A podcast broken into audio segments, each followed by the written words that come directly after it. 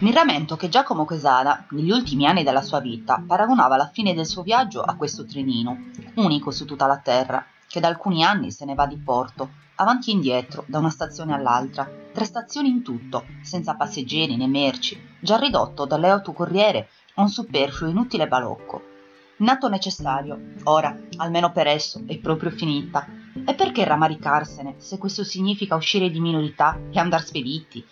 Questo lo riconosceva anche Giacomo Quesada, ma al tempo stesso egli sosteneva che non si fa niente di male a volgersi indietro di tanto in tanto, per rimpiangere sia pure un trenino che già era grande in un'infanzia che ora lontana quanto la luna. Dunque, domani questo trenino non correrà più come oggi, e senza capogiri, sull'orlo di questa valle profondissima, popolata di vigne, di oliveti e frutteti, verso il cui fondo camminano con tutte le loro case due paesi, che presto saranno abbandonati dalla gente, la quale, col cuore che piange, andrà ad abitarne altri due che saranno ricostruiti lontano.